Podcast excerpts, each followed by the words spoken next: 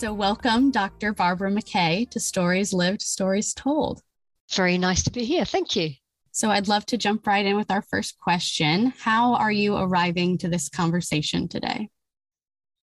Uh, with excitement and uh, a lot of energy because I know the topic that we're going to talk about is very dear to my heart. So, um, yes, a lot of enthusiasm and a lot of interest. Excellent. Well, I am excited to be arriving to this conversation as well with lots of curiosity for everything that you're going to teach me today. Tell us the story of your academic and professional journey up to this point. Okay, it's quite an interesting one, actually. My first degree was in sociology and I accidentally took sociology. I wanted to do something else. And for all sorts of complicated reasons, which I won't go into, I ended up doing sociology, which I found interesting but completely perplexing. But during my time studying sociology, I was called to jury duty. And when I was on jury duty, I was a 19 year old student and the case that I was called on was what we used to call baby battering. So it was a child abuse case. And I suddenly realized that sociology was useful because I had some way of framing my understanding of what was happening in this situation in this courtroom. And that inspired me to go into social work. And so I actually studied social work at master's level and uh, practiced as a social worker for many, many years. And as I became more experienced as a social worker, something very interesting happened. I was sharing an office with a systemic psychotherapist, and I saw this woman wonderfully engaging people in conversation.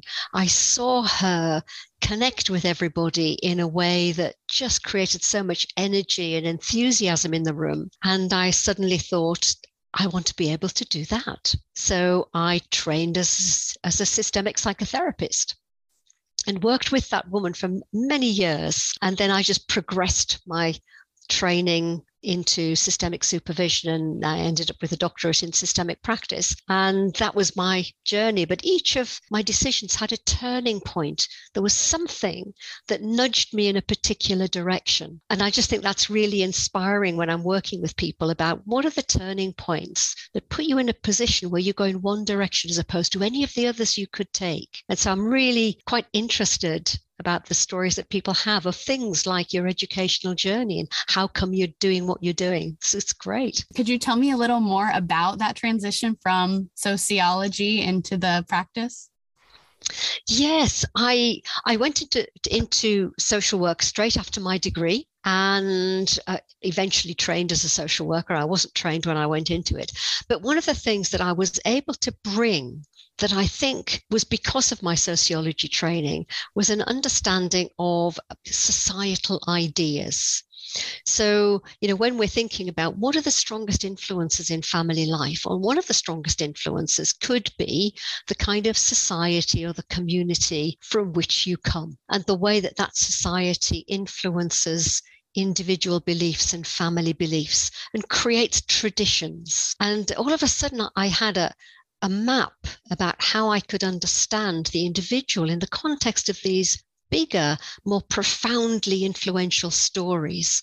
Uh, and I found in my social work practice that to be able to see an individual or a family in that larger context was probably one of the most important things that I could do when I was trying to influence and create and collaborate with people on changing the direction of their lives. Did you see that as something unique that you were bringing to the field that not everyone else had that same perspective? Yeah, interesting. I, am not sure I would say would it, was unique. Many of my uh, colleagues that went into social work had psychology degrees, so they brought something slightly different.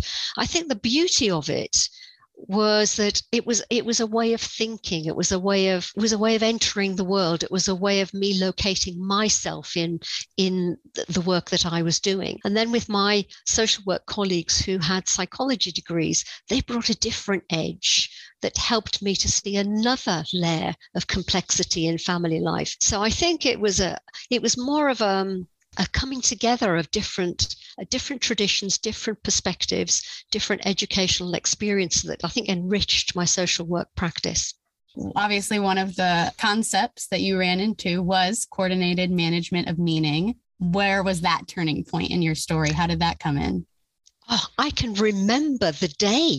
And I can, t- it was in 1993 and I was training. This was the this was this was the point where I had been very strongly influenced by my colleague in the office, and I went to train as a systemic psychotherapist. And one of the things that I encountered at this particular training institute was a, a great interest in social constructionist ideas. And I had, in my social work qualification, interestingly, been more aware of psychodynamic ideas, and they didn't quite fit for me. And I think it was because of the relationship with power in those ideas. They just didn't quite work for me. And that's not a comment on any of the ideas. When I discovered sort of systemic ideas and social constructionism, it was a revelation. I suddenly had a way of thinking about my contribution to the world, the influences surround me, and it just just was a, a, wonderful way of understanding my world and my part in it. And when I was studying, uh, we had a week's intensive training with Barnett Pearce and Vernon Cronen, and it was a research week.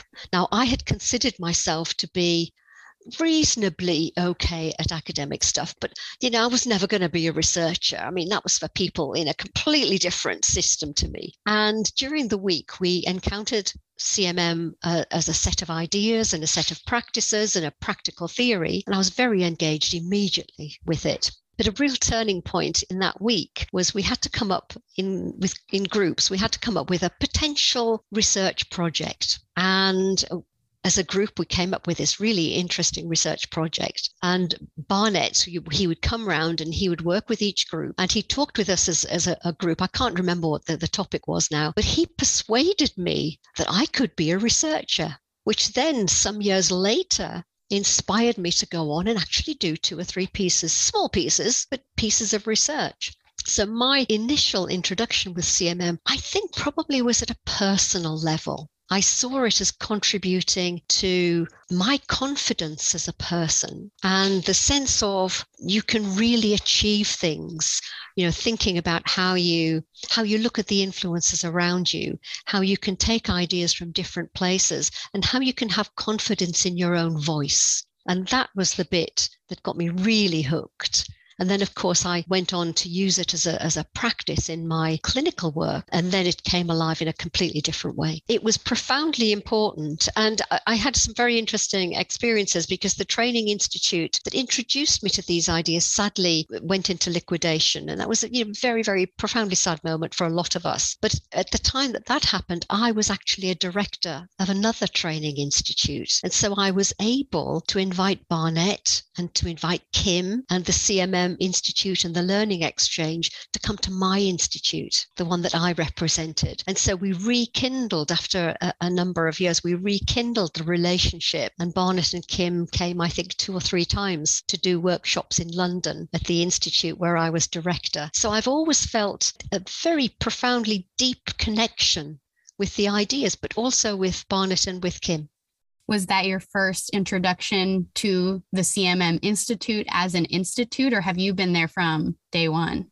No, I haven't. It's this is a recent development for me. Several years ago, it must have been in what 2005 or 2006. Barnett and Kim came and did a workshop. It might have been a little later because there was there was one time he came and did a workshop not long after his diagnosis, his cancer diagnosis, and he and Kim did a workshop on CMM as a spiritual practice and how we can use our CMM ideas in order to restore and refresh and respond to the challenges in our own lives.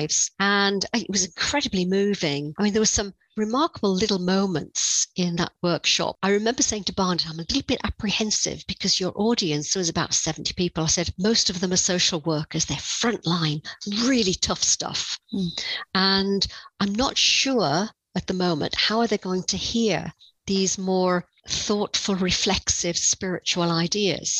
And I, I couldn't have been more misguided. It was extraordinary. Barnett gave us a, a really interesting exercise. He talked about moments of grace. It was a two day workshop. And on the first day, he said, I'd like you to go out at lunchtime and I'd like you to wander around the streets of London and I'd like you to notice something that you don't usually notice. Just pay attention to it, nothing more. Come back and tell us what you noticed. And on the second day, he said, I want you to go back around the streets of London, and I want you to create a moment of grace. I want you to engage with something that you don't usually engage with. And people came back, and someone talked about someone that was trying to encourage us to give money to charity, and he stopped and he talked to the person instead of disregarding him. There was a very large hospital close to, to this area, and there was a patient who was very distressed someone went and talked with them and comforted them. There were these little glimpses of something really beautiful, beautiful moments, human moments. And after the workshop, several people went to Barnett and gave him gifts. And one of the gifts that he was given was a stone heart that had belonged to the participant's father and he said something like i want you to have this because you've you've had such an impact on me over these two days and i'd like you to have it. There were little things like that that happened in the workshop that stunned me in, in a, this most glorious way that i and that was a kind of a real invitation into the world of cmm and then after Barnett died kim maintained contact with me because Barnett said to kim you and barbara need to meet and so we met, we immediately connected, and she invited me to be a steward at the Institute. And so it's fairly recent, but it has a history and it has a journey.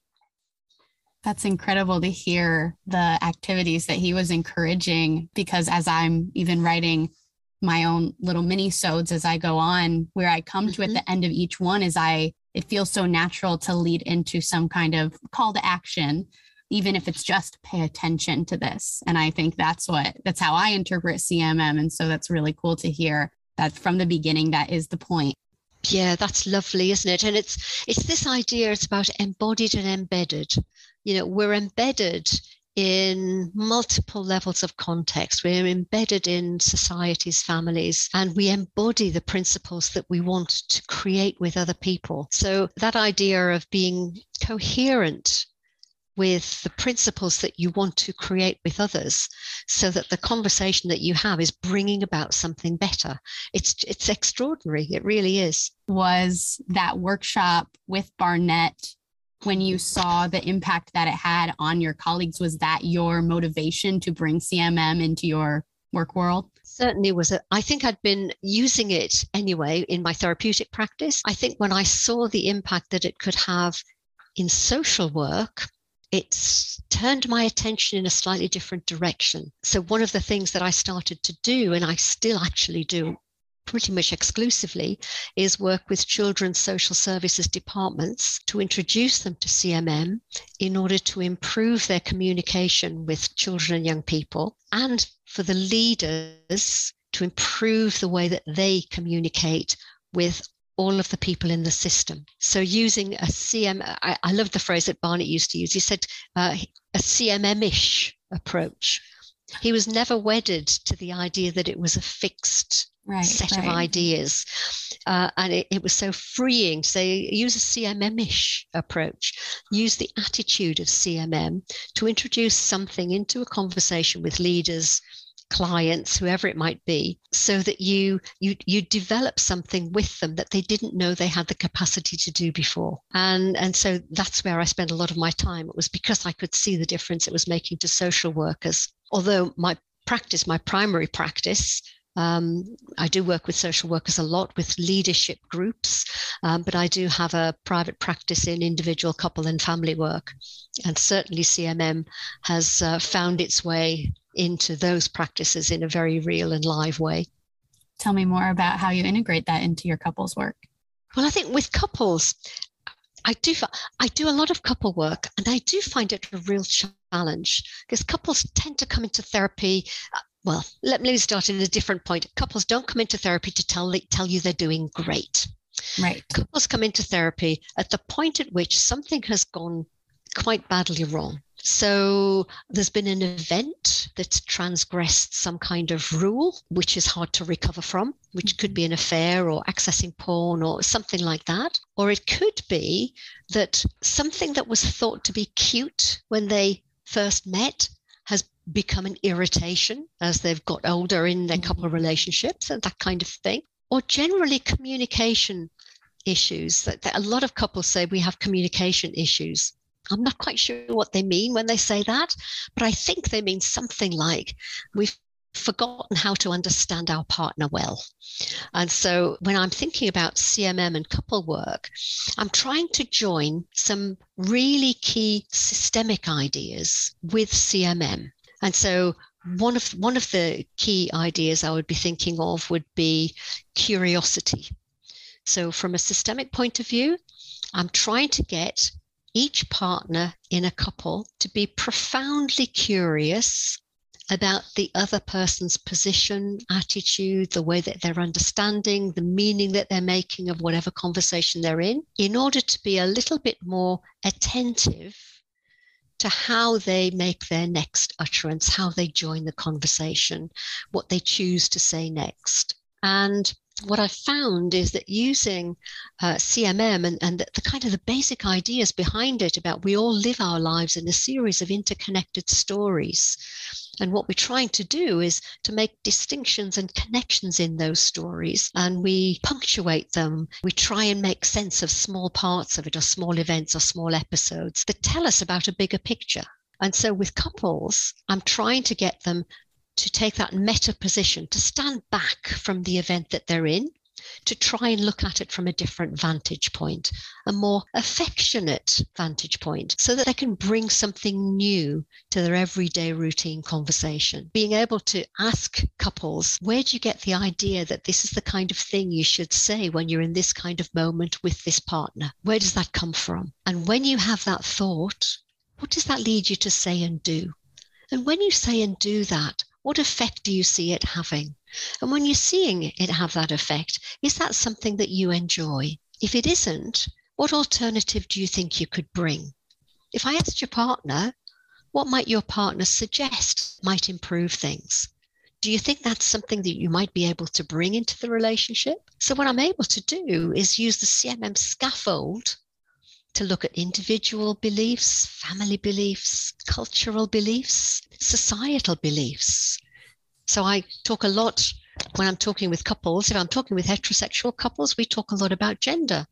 And, you know, what are the gender stories in your family that enable you to have the couple relationship that you've got or constrain you from the couple relationship you want? Mm. And so these kinds of scaffolds with systemic curiosity, which is the idea of being generating questions. So, a lot of the time in therapy, sometimes you can ask straightforward questions, you get straightforward answers. People are, reporting, they're telling you a story of something. Now, you know, th- that helps me because it informs me, but the couples generally don't learn anything. They just hear themselves saying things they've already said and they've already right. heard. Right. So, when we're thinking about systemic ideas, we have to ask different kinds of questions because we have to synthesize and generate information because that's what creates change. So, if you were looking at the world from your partner's point of view, what might it look like? If you were able to step into that position more often, particularly when you've got a disagreement, how might you handle it differently? So, that synthesizes and it generates information. And then, as soon as we can do something like that, we've got a platform for change.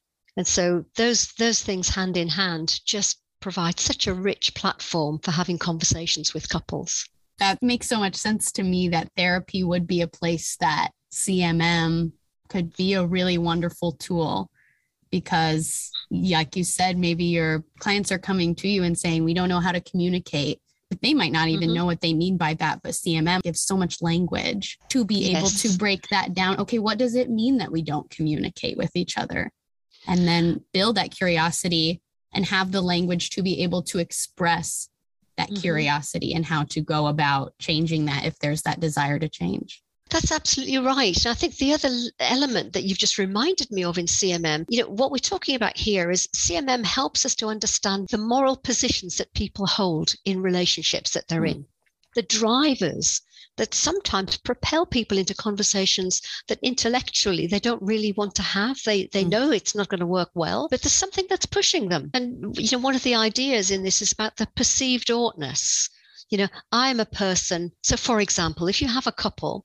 and someone in the couple criticizes their partner their partner might think i'm the kind of person that has to defend myself against criticism because if i don't i'm going to feel downtrodden And so, what they might do is they stand up and they argue back, or they shout, or they do something. And because their moral obligation says, I'm a person that has to do this. And then what occurs is it ends up with a big argument or something that they didn't really want to achieve. And so, then we've got to think in our therapy work, when you feel that you want to do something, respond in that kind of way, and you already have an idea that it's not going to work out well, how can you stand up for yourself in a way that doesn't create that potential? What can you say to your partner if you have the experience of being criticized, whether he or she intended it? What could you say to your partner at that point that enables you to create something different together when you have a difference of opinion? So that would be the implicative force, the force that says,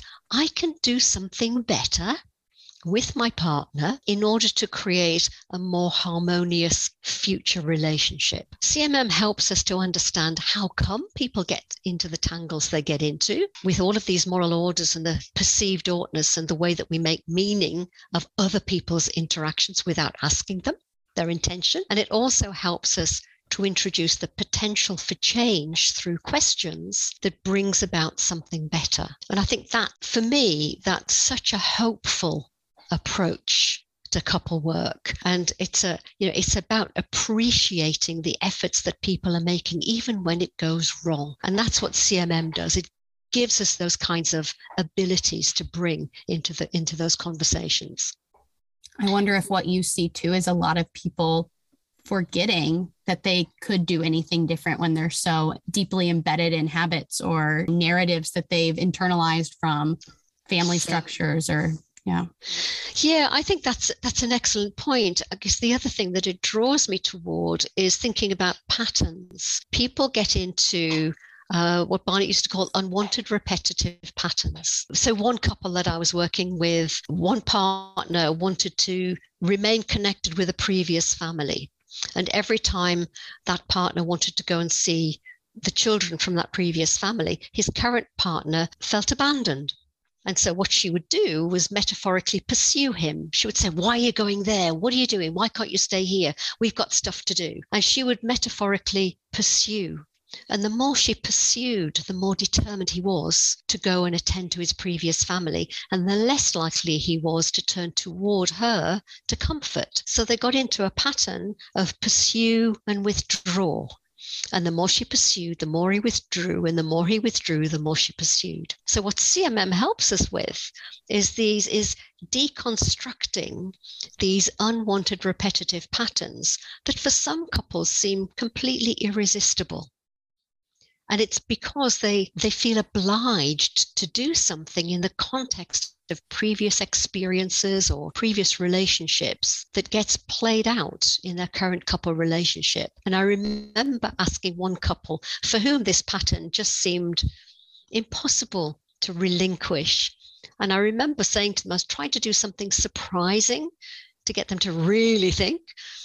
And I said to them, if you weren't having these kind of push me, pull you tangles that take a lot of your attention and energy, how would you know that you were a couple?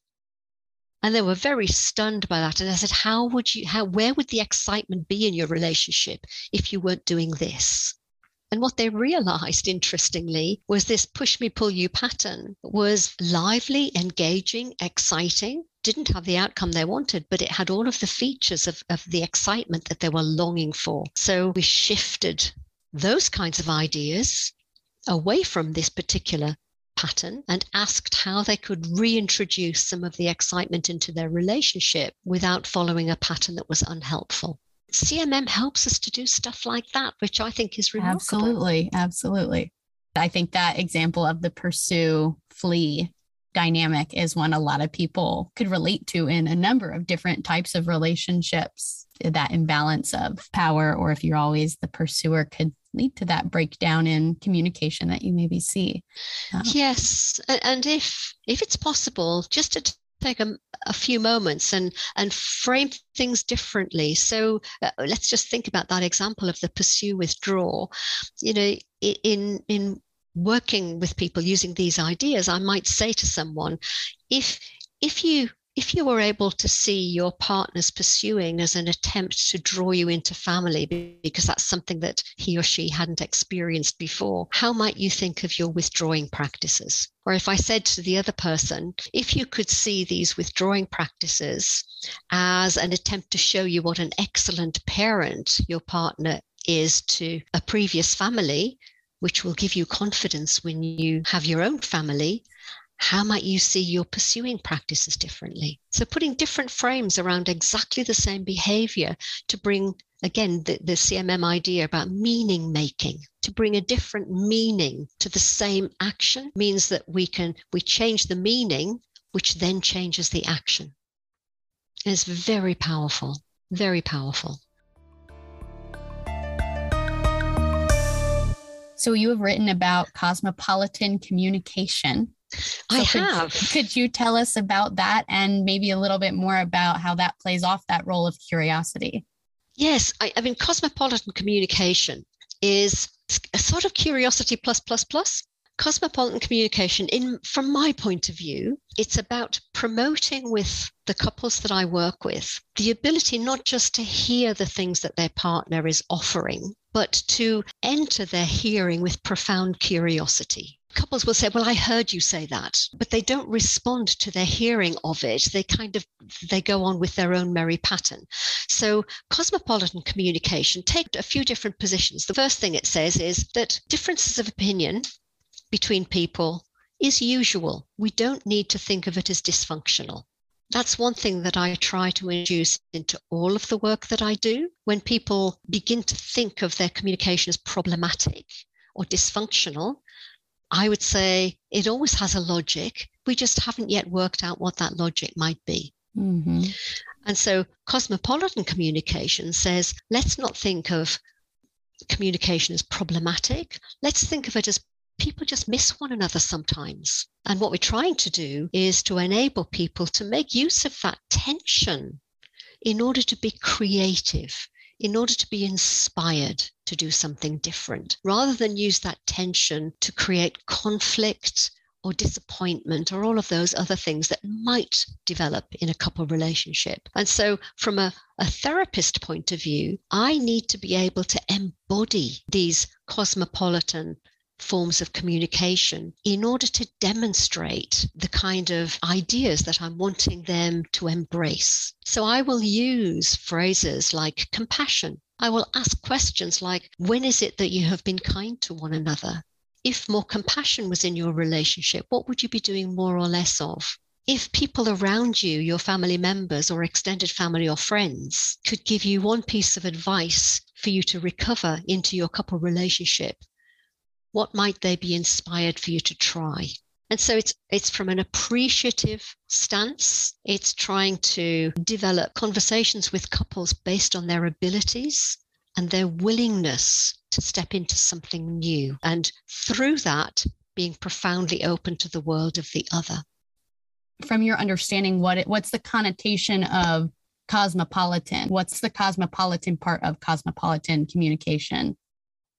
It's about that recognizing that there are different forms of communication and recognizing that if we choose to use a social constructionist form of communication where we know that we make our relationships, we don't describe them, we make them, then it enables people to think about the contribution they make to the relationship that they're in. And I think that's something that's unusual because it, it shifts from a transmission model of communication to a construction model of communication, from linear to circular and relational. And I think if we can invite people into that kind of the world of responsibility for the part they play, then I think they're more inspired to do something better.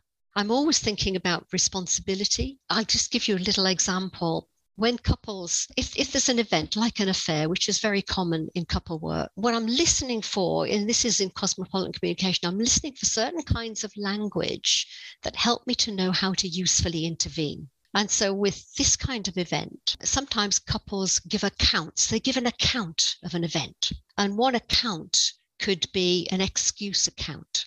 That's a little bit like, well, you know, it wasn't my fault. The opportunity was there. I just took it That's an excuse account. Mm-hmm. Yeah. Another account could be a justification account. It's well, our relationship was in bad shape. So, you know, anyone in my position would look for something else. That's a justification account. What I'm looking for is a concession account. So, a concession account is I did it. It was my fault. I was responsible. Mm. I am sorry. What can I do to make up? And so, again, cosmopolitan communication helps us to track these nuances in people's utterances because all of these nuances, as you can imagine, the excuse account and the justification account aren't usually satisfactory to the person that's been very badly hurt. So, we're looking to encourage the kind of accounts that create repair. And the concession account is the one that generally creates the platform for repair because we can start to talk about what is it that you think your partner would welcome as a gesture of a turning point in your relationship? Would you like them to give you some ideas? And there's another account which is giving no account. So some people will say, it's over, didn't mean anything, don't want to talk about it. And again, not usually satisfactory. Right. So cosmopolitan communication in CMM helps us to track the turn by turn utterances within which people create meaning. And we can intervene to question the utterances and to invite a different understanding of them or a different turn in the conversation.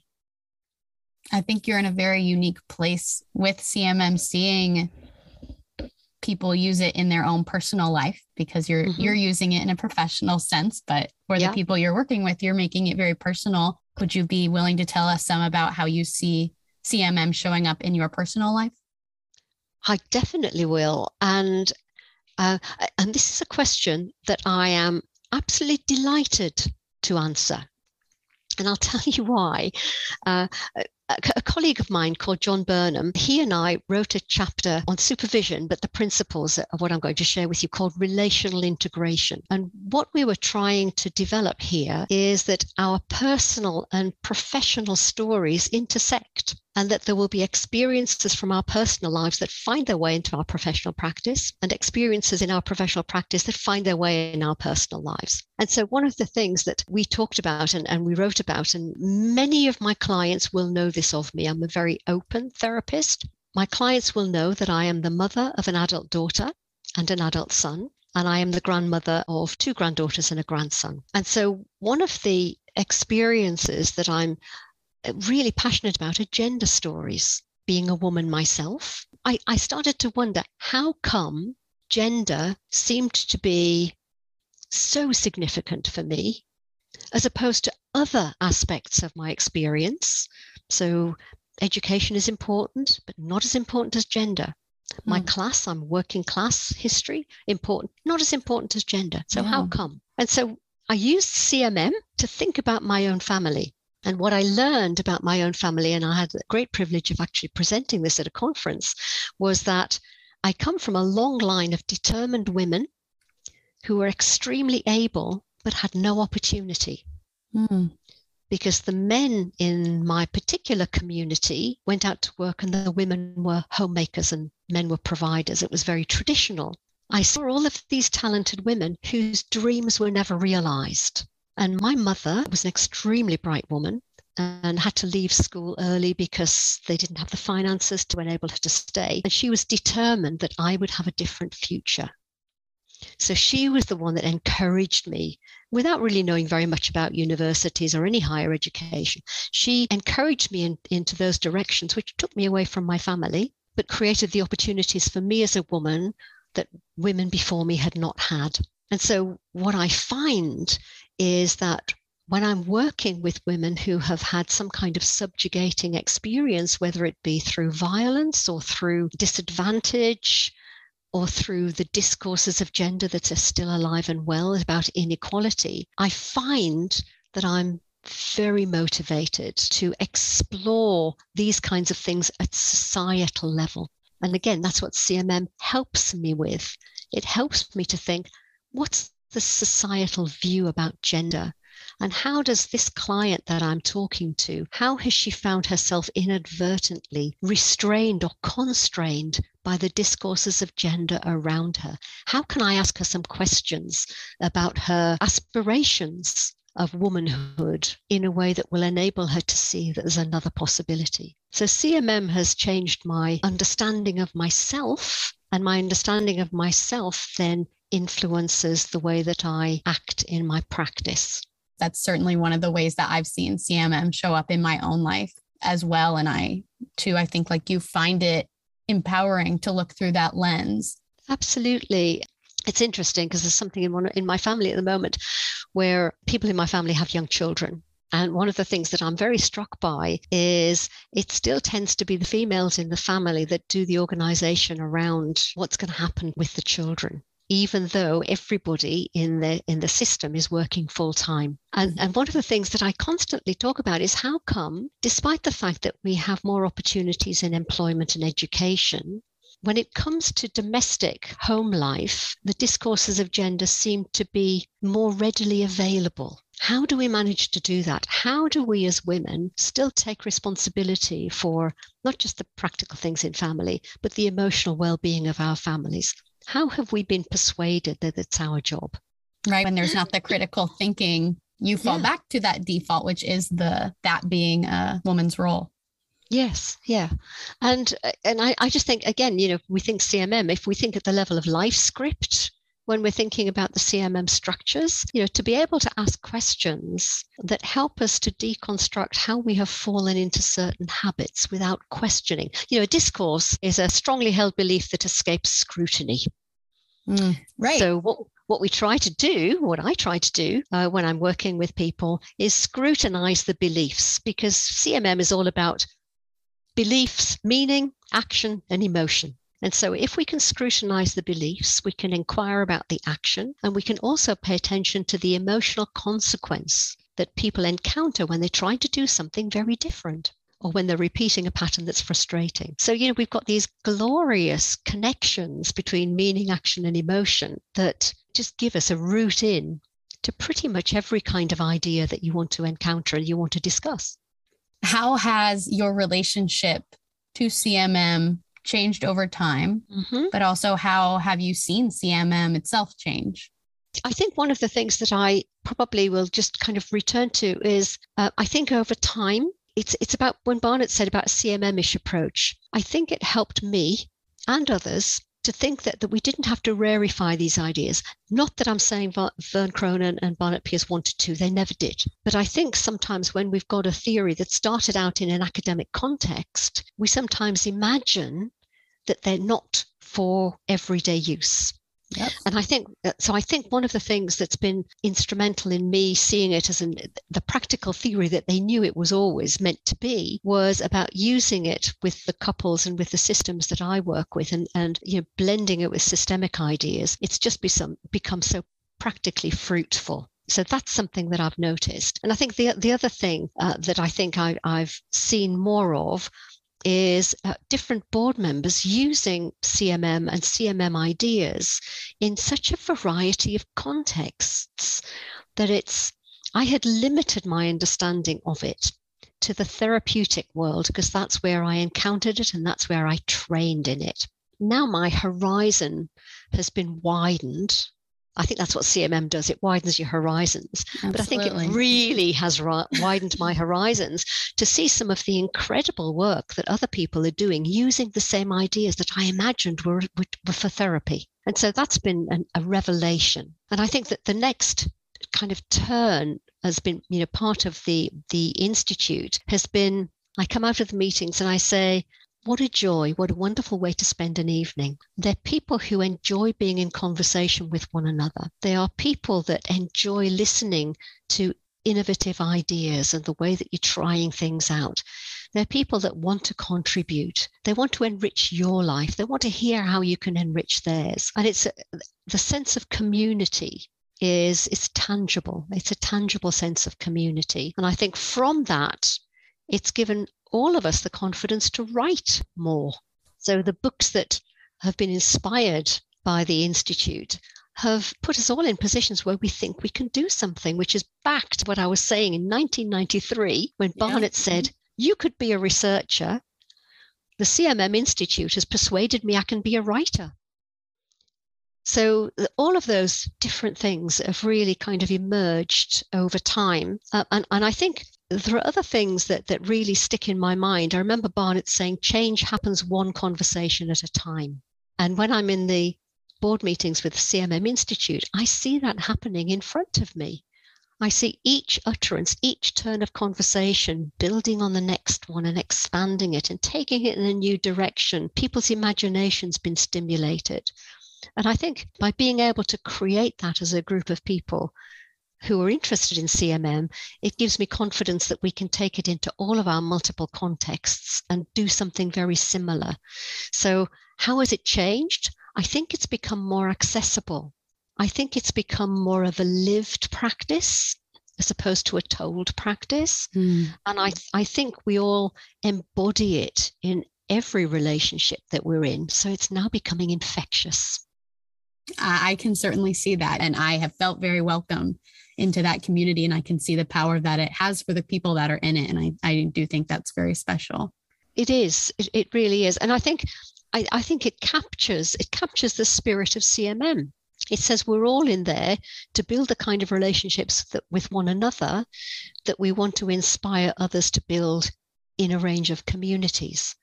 I think the level of excitement is also really interesting. You know, I think most of us are older people, but we still have the energy enthusiasm because we're excited. We're still excited by these ideas because they're not static.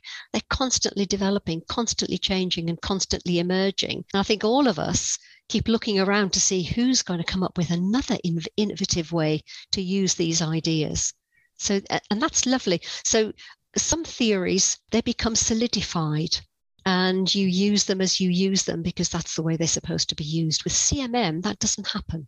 CMM ish, it's about fluidity. It's about you know uh, emergence. It's about building on the conversation that you're in, as opposed to having the conversation planned before you go into it. It's a, it's a different mindset. It's really interesting in your work do you do you say literally coordinated management and meaning this is cmm this is what i'm showing you or are you using the tools without getting into that deeper theory?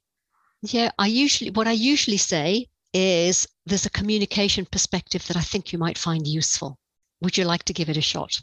And most people say yes. You know most people aren't going to say no keep it to yourself you know, right, right. we'd rather have something really boring. Mm-hmm. so most people would say yes. And I, I tend to use that phrase more. It's a communication perspective.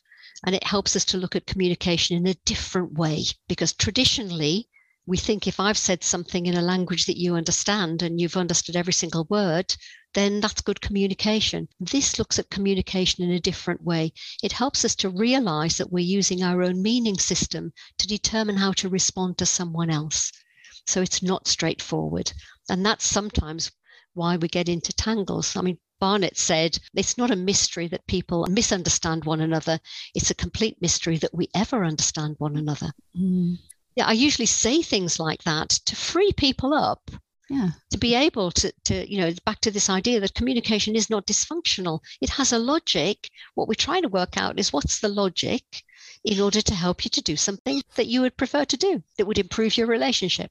I think that's a wonderful way that you're making CMM accessible to so many more people. Part of that, then, I can see that what you're doing is bringing CMM to so many people. What are you trying to create in your social worlds, in all the social worlds that we've talked mm-hmm. about that, like we've said, overlap, of course, professionally, personally? Yes, they do. And it's interesting because I've got an example from today. I think one of the things that I do try to, to do is I try to pay very careful attention to my use of language. If, if I choose to adopt the position that language creates reality, which I do, then I have to think about the reality that I create through the language that I use. And so, what I intentionally do is to pay very close attention to the way I phrase things, the way I invite people into conversation, the way that I respond to people. And I had a client this afternoon. I mean, she said, just let me write that down because I like the word, the, the phrase that you have used. And I, I think that what I'm trying to encourage people to do is exactly that. I'm trying to embody cosmopolitan communication. I'm trying to embody this social constructionist position to invite people to, to flirt with that world themselves and see what they find in there, see what they can make. So, attention to language, I think, is probably the key thing.